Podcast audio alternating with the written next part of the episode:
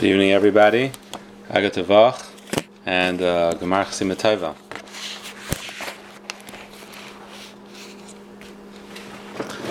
This is the Hashkafa portion of my Shabbos Shuva Drasha that I gave today in Shul, and it's titled "How to Ignite the Spark and Keep It Burning Through the Year."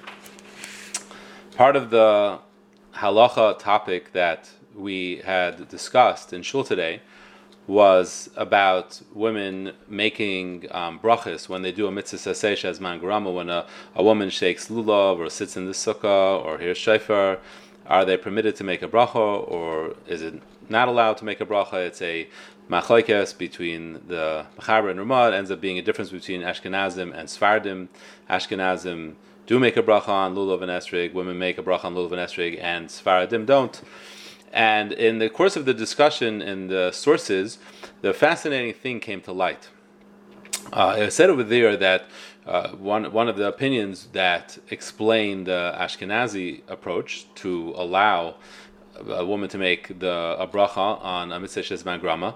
In reality, the, they say that it's really very questionable because it's a bracha she'ena tzricha, being that a woman is not obligated in making the bracha, so it, perhaps it might be an unnecessary bracha. But the the Rabbeinu Tam explains that nonetheless the Chachamim allowed women to make that bracha kedei lasois nachas ruach lenashim in order to make a nachas ruach to. What does that mean? A nachas ruach. How do you even translate that into English? So nachas ruach means like um, contentment or or pleasure, but what it really means is like this: a person whose soul is all stirred up and and uh, worked up and wants really wants something. So they when they get what they want, then they have nachas ruach, right? Then they they then they calm down, so to speak. So women really wanted to do the mitzvah and didn't want to do it halfway. It wasn't enough to just do the mitzvah without a bracha. That's like it just didn't, didn't feel like doing the mitzvah the right way without being able to thank a Kadosh Baruch Hu for the opportunity to do the mitzvah. So although there was a halachic question, kedei lasas nachas ruach lanashim, in order to allow that the, the woman should, should be able to calm down. They should be able to do the mitzvah the way, the way they really want to do, the, the way that Neshama was telling them to do. The bracha was allowed. And this, I feel, is very much what the Aseret Tshuva is about. You know, our, our neshamas have been ignited. We heard the shofar. It ignites a spark. And then our neshama asks us to do something. We, our, our, our, uh, we, have, we go through the days of Tshuva and it wants us to do something about it take advantage, and we need to do nachas ruach for our neshama, we have to do something to calm it down. And if we look and we see how the, the great desire that women had to do mitzvahs and how the the Mussar Sfarim and all Sfarim say that during the Tshuva you have to you have to chap mitzvahs, you have to grab opportunities to do mitzvahs. We have to do what we can to feed our neshamas in these days. We have to utilize every moment that we can, every every opportunity we have to do a chesed, to do a mitzvah, to, to, to learn, to daven, to say tehillim, what we can do, what we can do to to, to get to provide nachas ruach for our neshamas. We need to do that. And the power of each and every mitzvah is something that is impossible to comprehend, impossible to conceive. And I uh, want to share a story that was told to me by by um,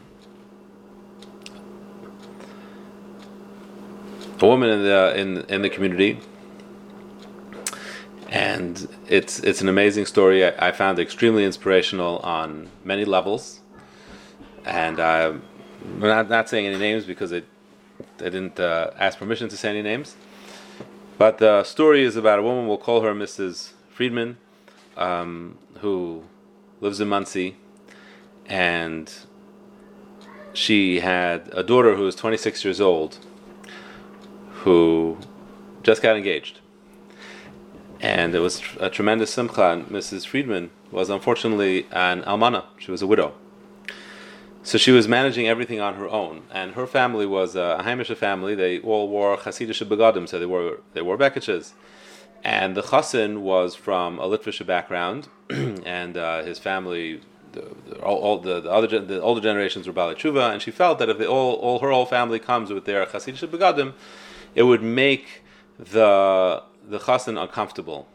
So she went and ordered uh, suits for her children, for her boys.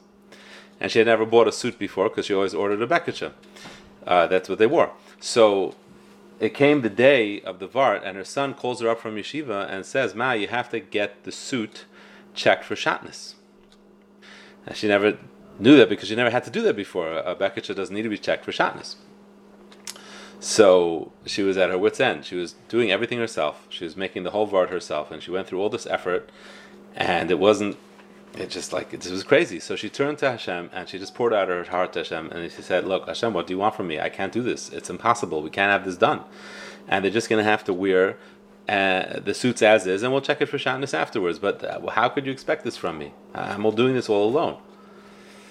So after she really poured out her heart, she decided that I have to try at least to make it a shtadlis. So she called her friend, and she asked her what to do. And the friend said, "You know what? Let me go. I'll see what I can do. I'll reach out to the guy who does who checks the shatnez, the rav who checks shatnez. I'll see maybe he wants to help out."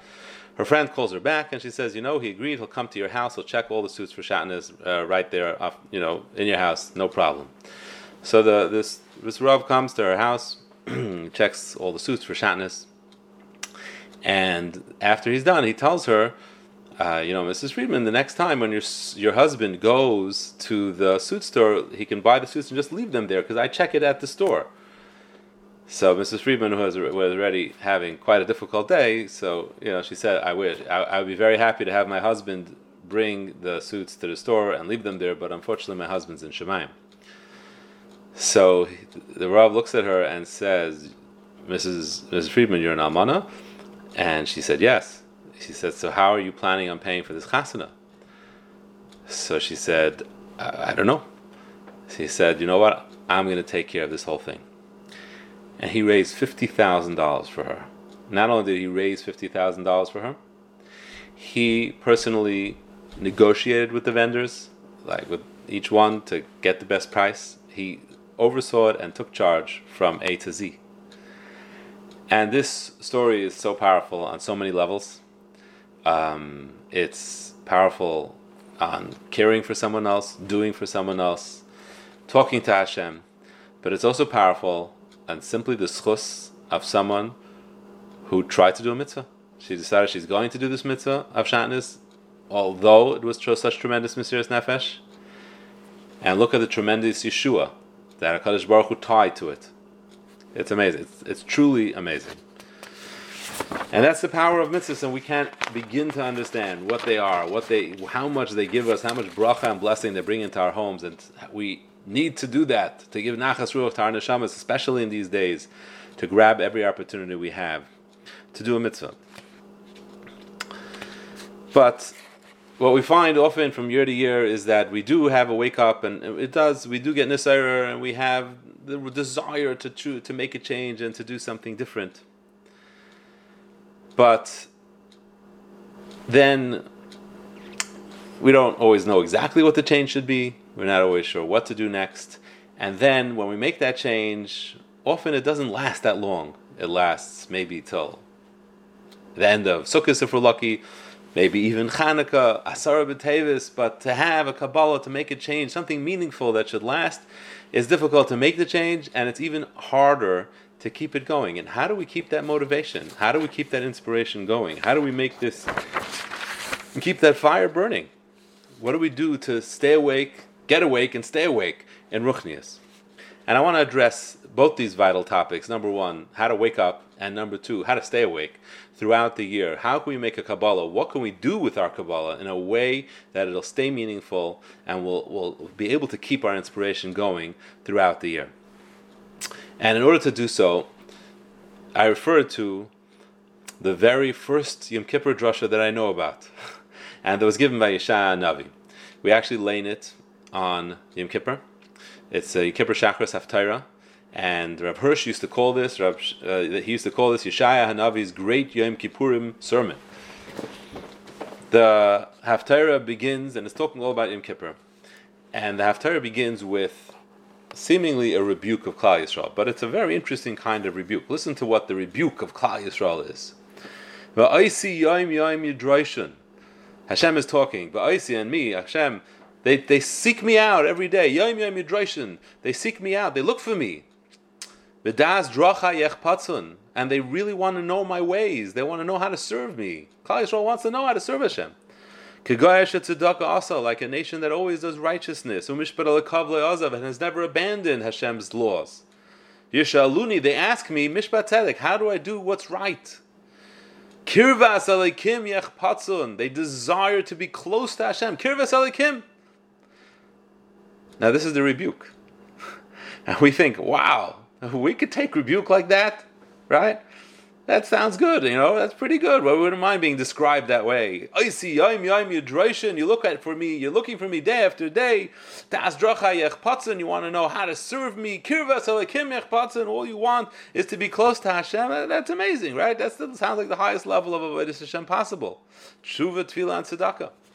Actually, the the Noda B'Yehuda, uh, in one of his drushes on uh, for Shabbos uh, for for Aseres Mechuva, he explains that this pasuk of Oisi Yom Yudroishin that they look seek, seeked me out, uh, they sought me out day after day, is referring to the Aseres Mechuva, and he quotes a very well known Arizal, which actually the Mishnah Berurah quotes as well, that Aseres Mechuva is ten days, but two of them are Rosh Hashanah and one of them is Yom Kippur. So in the middle you have seven days. Each one of those seven days corresponds to one day of the week and it's meant to be metakein. It's meant to make up, do tshuva for all the what you've done on that day of the week. So Tzem Gedalia was first day was Thursday, so it's meant to make up for all the Thursdays. Uh, Friday, Friday, all the Fridays. Shabbos, all the Shabbosim.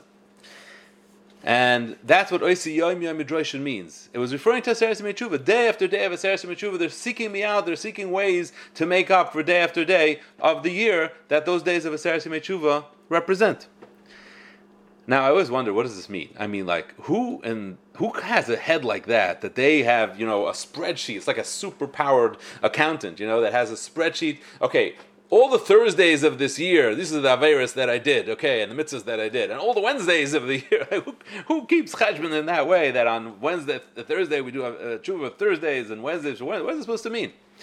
So there's actually a few different shatim in that. But what I was thinking was that it, what it means is like this it means that every day has a unique potential and unique opportunity to it. Meaning, Friday is a very unique kind of day, right? It's Erev Shabbos, there's a lot of tests and challenges that we have in nerves and impatience and, and anger and different kinds of things. And we have a lot of opportunity for mitzvahs to prepare for Shabbos. Shabbos, of course, is a very unique day. Sunday is a day we, we have off from work and our kids are off from school. It has its combination of challenges. Monday is the first day of the school and, the, and of, the, of the weekday. Tuesday Wednesday is the middle, Thursday is the end, etc. Every day is very, very different, and the challenges are very much according to the nature of the day. And the tshuva that we do is have we used this kind of day, and have we utilized this potential, and have we done what we could do with a day like this? That's what it means that every day of the Sarasimi Tshuva means to give us some pause and some thought. What are my Thursdays like? What are my Fridays like? How do I prepare for Shabbos? How do I treat Shabbos? How do I treat Sunday? In any case, that's what was going on over here. Klal Yisrael was saying, Yom Yom Yidroshin, they're seeking out a Kadosh Baruch and Aseres Tshuva, Kirves Elakim Yechpatzun, and they want to be close to Hashem. But Klal Yisrael then say, we have a big problem. Lama tzamnu v'loy reisa. We've fasted on Yom Kippur v'loy reisa. You haven't, you don't seem, you Hashem don't seem to listen to us. You're not listening to our, our prayers.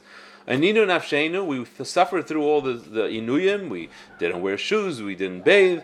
Seda, and you don't seem to know about it. You don't seem to be paying attention. So Klal Yisrael doesn't understand. We're doing everything right. What's going on? Why isn't our fast working? Why isn't our tefillas being niskabel?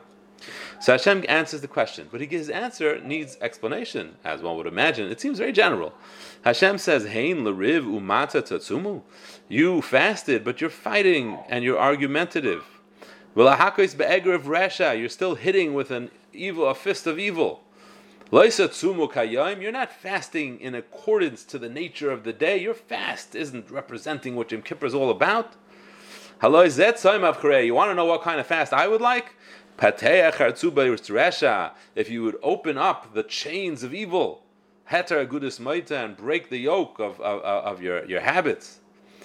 So, uh, okay, so Hashem is saying this is not good. Your fasting is not good. You're, you're, you're doing something wrong.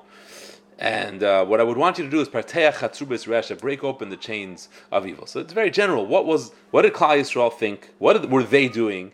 And what was Hashem telling them that no, You're not. This is not enough, and this is not good. So Rav Hirsch and Rav uh, both have a sefer on Yeshaya, and they explain this beautifully. And they say like this: the pasuk loisatsumu kayim. You're not fasting in accordance to the day. They say what this means is like this: Yes. You are looking for Hashem. You got inspired during the Sarasi Tshuva, and it, and it tells you you have to do something. And you ask the Nevi'im, what should we do? But then you don't do anything you don't actually make a change. You get inspired, but you don't follow through with any actual difference. You fast on Yom Kippur, but you don't relate to what the day really wants of you. Rav Schwab, Rav Schwab says a personal story. He writes this in his in his Pirush on Yeshaya. He says he was a young boy, and he was davening in shul in Frankfurt, sitting next to his father, and there was a man sitting next to him. So it was Mincha on Yom Kippur. And by Mincha Yom Kippur, we lay in Mafter Yaina, we lay in Sefer Yaina in Treyaser. And in the end of, uh, of Yaina, the last two words is Ubehema Rabba. That's the very last two words of the Haftarah. Ubehema Rabba and many animals, or a big animal, big behema. Uh, and when the person lanes the Haftarah, the person who lanes it says it very loud. That's the way you end the Haftarah. You say, Ubehema Rabba. So he said it very, very loud. Now, the man who was sitting next to little Rav Schwab didn't like this guy who had the haftarah of Maftriena. So he tells he leans over to little Rabbi Schwab and he says, Tell your father that the man was just describing himself. now, this Behema Rabbi, he's a big Behema. He didn't like, tell him he's just describing himself, Behema Rabbi. So Rabbi Schwab says, Can you imagine? He says, This guy was just standing, wrapped in his kittel and talis, the holy Yom Kippur. He's clapping, uh, Dibarnu Daifi. I said, Lashon Hara, I talk bad about other people. He's clapping, Al Chinam. I hate my fellow Jew. And then on Yom Kippur, he leans over to me and he tells me, Oh, that guy's describing himself. He's a Behema Rabbi. He's a big Behema. He said, that, That's that's exactly what it means. You're fasting, but you're not fasting according to what the day, what the day is about. You're not changing. You're getting inspired. You're saying vidui. You're, you're, you're davening with a lot of kavanah, but not, no change is happening. This was a Kadosh Baruch Hu's taina to Klal Yisrael.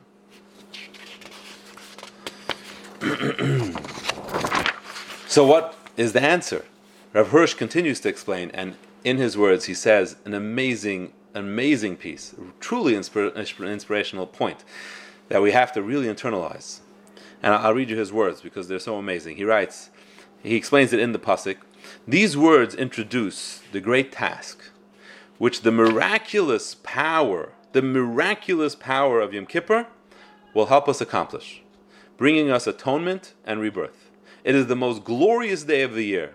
And he writes, to sum up, Yom Kippur restores to the Jew the inner forces he needs to liberate himself from his self destructive shackles and emerge triumphantly, to regain his strength and remove the causes that subject him to the yoke of his passions. In other words, Yom Kippur gives a person, miraculously gives a person, the strength, the kayach, the ability to overcome all those things that we struggle with the things that shackle us, the habits, the bad midas, the things that tie us down. The firm determination to lead a new life, if we decide to lead a new life, cemented by the miraculous power of Yom Kippur, a life perme- permeated by newly won moral freedom. Rav Hirsch explains that Yom Kippur is a nace, which means we don't understand how we can possibly overcome? How can we change? How can we break this habit? How can we change this bad midah that we've been struggling with? And Rish tells us you can't. But a nace is waiting to happen. A miracle is waiting to happen. You just need to make that commitment. And then the power of Yom Kippur comes and bam, it breaks it open. That's what HaKadosh Baruch Hu is telling them. Parteach chartzubois resha. Just open up the chains of the evil that's holding you. And Yom Kippur will do the rest for you. The Sefer Das Seifrim, also a beautiful Sefer on Yeshaya, writes, parallels Rabbi Hirsch, and he says that the Pasuk says, Pateach. It doesn't say cast off the yoke. It doesn't say un- uh, you know remove the chains, remove the bindings. No one expects that to happen. All we want is pateach, unlock it. Just make the first step. Do that first Kabbalah, that first commitment, that first moment of change. Pateach, open it up, make a crack in those chains. You make a crack in those chains, Yom Kippur comes in like a powerful force and gives you that strength that we don't have and we've never had. Yom Kippur gives you that strength miraculously so that we can overcome it. That's the what Hakadosh Baruch Hu is demanding of Klal Yisrael. Don't just be yidroshun. Don't be just say kirvas. We're looking to become close to Hakadosh Baruch Hu. Pateach hartzubes resha. Find the things you struggle with the most. Find the things that you identify. You know this is what we struggle with. This is my struggle. This is what's so hard for me. Both in Bein Adam Lamakayim and in Bein Adam Lachaveri. And Yeshaya makes that very clear. Do not forget about one or the other.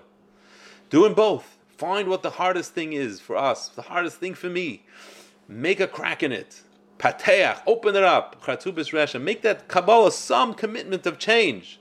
And the power of Yom Kippur, the miracle of Yom Kippur will come and give us the strength. Now, how do we make that last?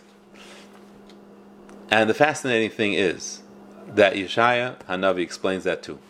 He then moves on in his drasha, and he goes and he lists out all kinds of things that you should do. He gives you a whole list of Kabbalahs, actually, if you want ideas. He tells you about tzedakah, he tells you about caring for poor people, caring for downtrodden people. A lot of Bein Adam Chaveri is focused on. But then, he, after all that, he says, you know what to do now. You want to make this into something that sticks. You want to make this into something that lasts. He gives us a wonderful answer. He tells us about Shabbos. And what actually Yeshaya Hanavi tells us about Shabbos is the foundation for almost all the Durabbanans of Shabbos. Meaning to say, we have Lamates Malachas on Shabbos that the Torah says we can't do. You can't cook, you can't bake, you can't dig, and you can't plant, and you can't cut, and all the Lamates Malachas, right? But then there's a whole bunch of Durabbanans you can't do on Shabbos. And in a way, those Durabbanans really create the spirit of Shabbos. I'll read you the pasuk. You'll be familiar with all of them. Im tashuv mishabbos raglecha. Do not walk out of the tchum on Shabbos. Right. So don't take, don't go on long trips to attend to your business in other places. Do not do business on Shabbos. That's only drabana. Treat Shabbos as an eining, as a delight. That's where we have the mitzvah of having three sudas on Shabbos to give that Shabbos appearance, at Shabbos table. Honor Shabbos, beautiful clothing, clean clothing, nice tablecloth, light nerish Shabbos. And you should honor it by not doing your business. Don't tell Goyim to do work for you. Don't talk about your own business. Everything that formulates what Shabbos really is for us, how Shabbos really stops the weekday, ends everything that's going on in our head during the weekday, that Yeshaya Navi says, you want to know how to make this tshuva something that's permanent, something that's real, you need to utilize this tremendous gift and utilize it correctly. And that's the gift of Shabbos. Rabbi Jonathan Sacks, I saw a, a, clip where he so Zatzal he so eloquently described Shabbos. He said that it's the single most effective time management program known to society. He said anybody who's involved with time management knows that what you're trying to do is to differentiate between the urgent and the important. We have things in our life that are important. Those are things we would we need to get to. Our family, our relationship with Hashem. The things that are important. And then there are things that are urgent. Urgent are the things that steal our time, regardless of what we would like to do, but we have to take care of this and we have to take care of that and we have to do this and we can't push that off. And he says Shabbos stops all those things that are urgent you can't do them, you can't think about them, you can't talk about them, you can't tell someone else to do them. And the Karasel Shabbos Einig, you sit down with the beauty and the honor and the, the, the, deliciousness of Shabbos. And then you can start focusing on the important. You can think about your relationship with HaKadosh Baruch Hu and how He created Shemayim V'aretz, Zeichel Bereshis. You can think about all the goodness that He's bestowed upon us, all the beauty and all the wonderful things, kindness. Zeichel Yitzias Mitzrayim, Akar back to starting from Yitzias Mitzrayim.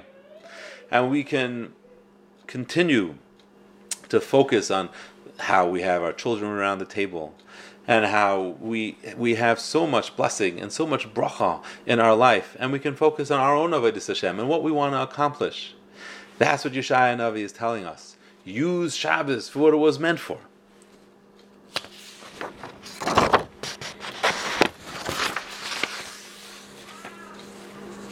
We need motivation. We need to find that fuel, right? To continue to feed the fire that hopefully gets ignited now on Yom Kippur. Uh, when that, when that nace of Yom Kippur powers through and gives us the new fire, new strength that we didn't, we don't know that we had. Now, how do we keep that going? So we need to make a Kabbalah. And you need to make a Kabbalah, Pateach Hartzubis Me'eresha, Kabbalah in both Ben Adam Makom and both Ben Adam L'chaver. Find what you struggle with, both in, in, in serving Hashem and both in in, in, in, in, in, in, in relations to people around you. Make a Kabbalah, make, make some, some commitment to change, something concrete, something you can do. And now we don't want to lose that spark. So what do we do to motivate ourselves? So whatever motivates us to do something. So there's outside motivating factors, right? There's peer pressure, there's family, there's expectations, there's bosses, and sometimes we even have like outside motivations within ourselves. Like we tell ourselves to do things just because we know we're supposed to do them, not because we want to. But really, the best motivation is when we really want to do something. Now, when do we really want to do something, and how do we have such a motivation? The way we have that motivation is if we understand why we want to do it. If we understand what our values are, right? It's it's it's when you you have to internalize why are we doing this? Why is this important to me? What is this about it that this makes defines my identity and defines who I want to be and what I want to become? That's what we need to do. And the time to do that, the time for everyone to do that, the Navi is telling us, is on Shabbos.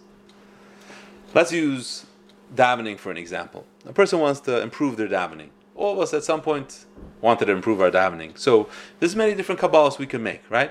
We could say we'll stop before we daven. We'll take a few moments to think we're standing in front of a Kadosh Baruch. That's amazing. That's a Gvaldiga Kabbalah. Another idea is we can uh, take one bracha. Now, this bracha we'll focus on, and you know we'll just try to have kavana during this bracha. Also, a very good idea. There's a lot of different ideas, different ways to approach that your davening should become better. You'll learn Pirush Amilis maybe. You'll learn what the davening means. Also, a wonderful idea. But those things lag out, right? You you do a couple of it, you know, you're inspired in Rosh Hashanah and Yom Kippur, and you daven, and then uh, it's so good, and then this and that, and then it becomes hard, and, and then you forget about it, and then it disappears. So what we need to do is come Shabbos, every Shabbos, we need to put put aside some time, and we should tie. We should, if we're smart, we'll tie it to a specific time. We'll say like okay, after the Suda or whenever, fifteen minutes, and I'll ask myself a question: Why do I want to daven? Why is it important to me to daven? Why is it important to me to daven well? And you know, it's not so simple to answer that question. You can spend all the Shabbosos of the year just answering that question properly. Why do we daven? So you could say, okay, we daven because otherwise you don't get anything. Pasuk in Bereshis, right, that uh, says that it didn't rain and nothing was growing until Adam Rishon realized that you have to daven for rain, and he davened to Kodesh Baruch Hu, and it rained. Yeah, so you don't daven, it doesn't come. Okay, so I need things, I had daven for them, but you know what? You think about it and you say, well, you know, there's a lot of people who don't daven and they still seem to get things, and I've been times that I haven't davened and I still got things. Is that really why I'm davening? So then you think deeper and you say, you know, you know, davening is about having that connection to Hakadosh Baruch Hu. And if I daven for something and I get it, if I daven for it, then I see it's coming from Hakadosh Baruch Hu, and then it's a whole different experience. That's ruchnius. But that itself is also not just the beginning of the answer, and it goes deeper and it goes deeper. And you could take a sefer and learn about davening, and this will transform the Kabbalah. It'll continuously give us the self inspiration that we need to motivate ourselves. And said, this is why we need a daven, and that's why I have to continue my Kabbalah to concentrate on that bracha. And this will inspire us to add to that Kabbalah, and we'll continue the growth process. We'll get that fire to go through the year. and whatever our Kabbalah is, whatever it is we want to work on, it should be accompanied with those few minutes on Shabbos, that little time put aside on Shabbos, to just go back to the basics. Why am I doing this? Why is this important to me? How is the right way to do it? And we also need to take the t- time to be mechazik our amunah and bitachon as well. The bottom line is we're doing everything we do because we trust in Hashem and we believe in Hashem, and that's something a person needs to take time on Shabbosim as well to be mechazik their own amuna and their amuna of their whole family. how important it is to say stories to your, your family and to share with them inspirational thoughts on why we believe in Hashem, why we serve Hashem, why we love Torah, why we learn Torah, why we do mitzvahs. And all those things will keep that motivation going. That's what Shabbos was given for. That's what the Navi is telling us. And let's not only focus on Beinan Ulamakim. Beinan Lachaver is equally as important, and the Navi is very, very clear. Do not forget about Beinan Lachaver, and Shabbos is dedicated to Beinan Lachaver as well. We say in Shabbos Mincha, it's Menuchas Emes ve'Amunah. Shabbos gives you a Menucha that you can understand and think about the truth and Amunah, but it's also Menucha Shalom v'Shalva Hashket v'Vetach. It's a Menucha that brings peace and Shalom and Shalva and, and, and calm and Hashket and Betach. Shabbos is intended to bring peace, and the Chazal were so makbid, they're so careful that there should be tremendous peace on Shabbos. They instituted Neiris Shabbos, so just that there should be shalom bayis between a man and his wife.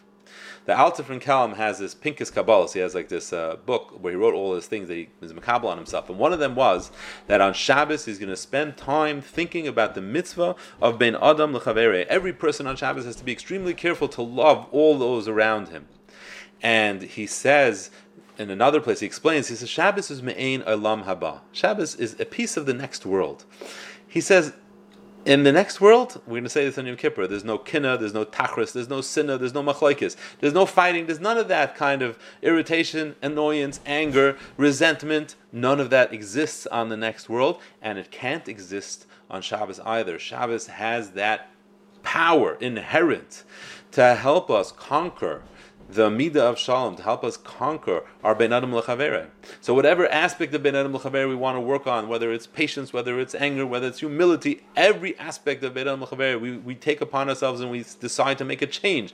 Rasha, it needs to be accompanied with a little bit of thought on Shabbos, a few minutes of thought of, of learning maybe a Mussar Sefer, of talking to your family about the concept why it's important to us, why this is so much a part of my identity, why this is so much who I am as a Jew, why it is so important to be ba'achtos and b'shalom and b'reis, why it brings me so much happiness when I'm close to the people around me. And that's how we can keep our motivation going throughout the year and add and grow.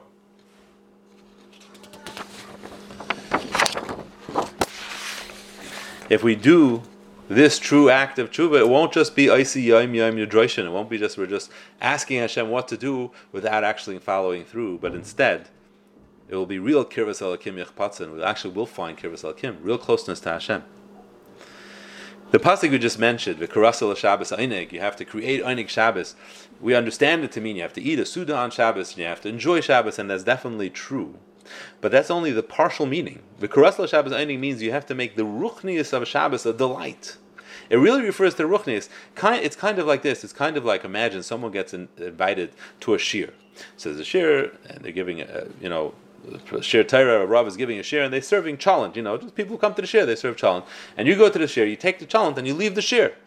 That's what it's like on Shabbos. If a person just enjoys Shabbos and doesn't tap into the ruchnius of Shabbos, or someone who goes to a, a shalom zacher and uh, he grabs a bottle of scotch from the table, walks off with it, and doesn't even say mazel tov to the to, to, to the Baal Simcha. That's taking Shabbos the einig without without what's truly the einig about Shabbos, which is the ruchnius part of Shabbos, finding the time to connect to Hakadosh Baruch Hu. There's another there's another aspect to this which is beautiful. The Chasam Sofer had a grandson, had a son. I'm sorry, a son-in-law, son-in-law, whose name was Rishmul Ehrenfeld, and he was known as the Chassan Sofer, Chassan as in the son-in-law of Sofer. That was the name of his Sefer. So Rishmul Ehrenfeld had a long lineage of Ehrenfeld children. They were all Rabbanim. One of them founded the one of them founded the Mattersdorf neighborhood in uh, in Yerushalayim. That was his name actually also Shmuel Ehrenfeld. And then there was another one who settled in America, of Simcha Bunim Ehrenfeld, and he founded the yeshiva that I went to as elementary school, which was called Chassan Sofer. Uh, it was a very illustrious family, big Talmid Chachamim and Torah. And he writes a fascinating thing. Now, you're very familiar with there's a concept that Ilu Shamru Yisrael Shtei Shabbasis. If, if Klal Yisrael would only keep two Shabbasis, they'd only keep two two Shabbases, then Miad Negalim, they would have the Gula. And we always understand this to mean Mashiach, right? That if all of Klal Yisrael, every Jew, affiliated, unaffiliated, or a reform, conservative, if every last Jew that is around would keep Shabbos, Mashiach would come, and that's the song, one more Shabbos and we'll all be free, right? That's how we understand it to mean. But he explains, and it's not just him, the Chiddushei HaRim, and, and I'll see in a moment others as well, that it means every single Jew has this guarantee. Ilu Shamr Shtei Shabbasis, if you keep two Shabbasis, Miyad Negalim, then you'll have a personal redemption. What does this mean? So he explains. Ilu um, Shamru Shtei Shabbasis, he means, is that if you honor Shabbos properly, you're inspired by Shabbos the way you're meant to be inspired. You take the time on Shabbos to, to, to get from Shabbos what you can, and it really gets to your heart. So he says that what will happen is, is it'll bleed over into the week. And your whole week will be different. And it'll go all the way till the next Shabbos. So that by the time you get to the next Shabbos, it'll be last week's Shabbos and this week's Shabbos. So Ilu Shamru Shnei Shabbos means that the next Shabbos itself is two Shabboses. It's last Shabbos and this Shabbos, all in one Shabbos. Miyad Negalim, you will experience personal redemption. And that's exactly what Yeshaya Navi is telling us. You want this redemption. You want a Kadosh Baruch Hu to hear your tefillahs. You want a Kadosh Baruch Hu to be, as Tikra Hashem Yana, Hashem will answer your tefillahs. He'll say, Hineni, I'm here. Utilize Shabbos. Make Shabbos change your week and then you'll be a Shomer Shtei Shabbosis. Every Shabbos will include the last Shabbos. It'll go straight from one Shabbos to the next Shabbos. Miyad Negalim, you'll immediately experience that redemption. Rav Chatzkel Levenstein, he was a Mashgiach of Panovich, and previously a Mashgiach in Mir, and he would, the last two Shabbosim of the year, like we had this year, Pashas Kisava and Itzavim, he would always talk to his Talmidim and say, Ilu Shamru Yisrael Shtei Shabbosis. Just keep these two Shabbosis properly, and you'll be Zeicha on Rosh Hashanah. And he himself would have extra chumras on those Shabbos, things he didn't do the rest of the year. He would take on upon himself extra chumrah. Keep two Shabbosis, and it'll be personal redemption. I heard a story. This story was documented in the introduction to Rav Pesach Eliyahu Falk Zatzal, his Sefer Machzeh Eliyahu. Rav Pesach Eliyahu Falk was, a, was one of the biggest contemporary Paiskim.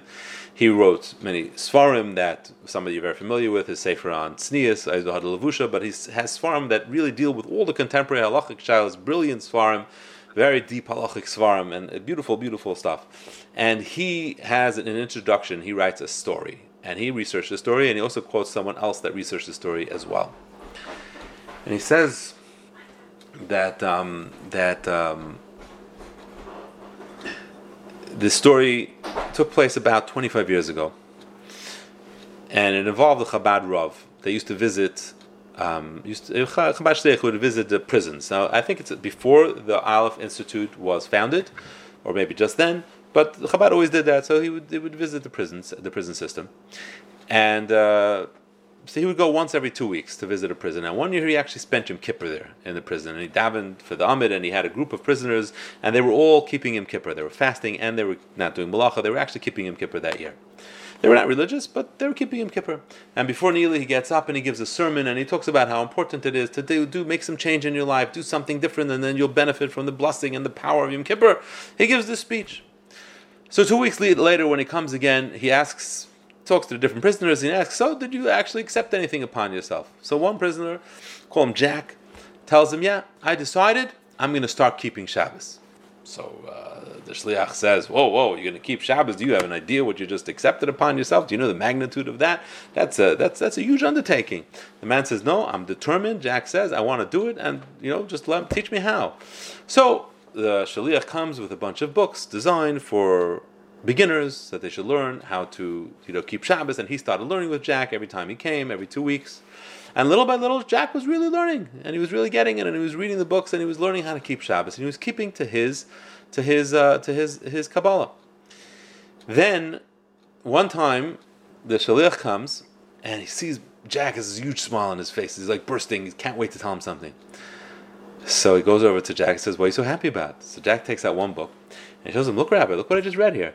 It says here that if a Jew keeps two Shabboses properly in a row, he gets redeemed. This is my ticket out of jail. so so the Rav, you know, looks at him and he doesn't want him to like, you know, to, to, to, to, like hope for this and then it won't happen and then he'll lose whatever amuna he had. He says, you know, Jack, you have another 15 years on your sentence uh, this doesn't mean you. It means the all of Klal Yisrael. You know, if everybody does uh, Shabbos, then Mashiach will come. That's what it's referring to. And Jack is not has, will have none of that. He says no, no, doesn't say that here. It says if Jew keeps two Shabbos, he gets uh, redeemed. Okay. So Jack continues to learn how to keep Shabbos, and he's really putting every effort in how to do it. This shaliach would come, as I said, once every two weeks. He missed one week, one one trip, so it was a month before he was back in jail. Comes back to jail, Jack's gone. Asks around, he was released. So he's, oh my gosh, like how'd that happen? He had 15 years on his sentence. So he does some research and he finds out that the judge that presided over Jack's case and convicted him was writing his mem- his memoir. He was about to retire, and he was writing either his law his law study book or, or, or a memoir, and he decided to re-examine this case because it was a very difficult case. And he went through all the evidence and the testimony and everything, and he decided that there was a it was it was a mistrial. It was it was the, the justice wasn't served. There was a mistake in the proceedings, um, and the conviction needs to be overturned. And he went ahead and overturned the conviction, and Jack was released. Now, when I read the story, I said, okay, you know, there's a little bit hard to research the story, but let me see, has such a thing ever happened? Has a judge ever done a thing like that? Can he even do that? And I Googled it, and lo and behold, not only has it happened, it can it happen, it just happened. In, uh, I think just recently, in Georgia, there was a judge, a week before his retirement, he reviewed some of the cases he had, and he decided that one of the cases was a, it was a conviction. Twelve juries convicted a person of murder, and he said it was a, full, a wrong conviction. It was wrong, and he declared himself the thirteenth juror, and he overturned the case and he, he, he removed the conviction. And he, then he immediately retired. and they got all the, the, the, defense didn't even ask for it. They didn't ask for it. The guy didn't ask for it. Um, and, uh, and, and, and, then, and the case was, uh, I think they had to go to a trial again or whatever happened over there. So not only can it happen, it did happen. So this Jack, with his full and Tamim belief in the power of redemption of Tusha Basas, and turns out he was right, he actually was right. It doesn't mean for every single Jew and he achieved he achieved redemption. He achieved the Kadosh Baruch Hu let him out of jail. He gave him another chance. And that is a haftacha that each one and every one of us have. That's what we need. We need personal redemption. We are shackled by our habits. We're shackled by our difficult character traits. We're shackled by the difficulty we have in changing because it's so hard to change and it's so hard to make a difference and to become a different person. And we have, as Rav, Rav Hirsch tells us, pateach resha, if we just make that little crack in that chain, if we find what's difficult for us and we make some commitment to change it, ben adam ben adam boom, we're going to have the miraculous Yom Kippur that will come flying in and will give us strength that we didn't know we have. And then how do we keep that fire burning? Utilize Shabbos for what it was meant for. Utilize Shabbos to re examine, reignite our values, understand why we do what we do, why it's important to us what we do. Motivate ourselves, and we'll be able to continue that spark, and we will experience the Shtei Shabbos. One Shabbos will so inspire our week, it'll lead into the next Shabbos, and we'll experience that redemption that the Gemara promises us.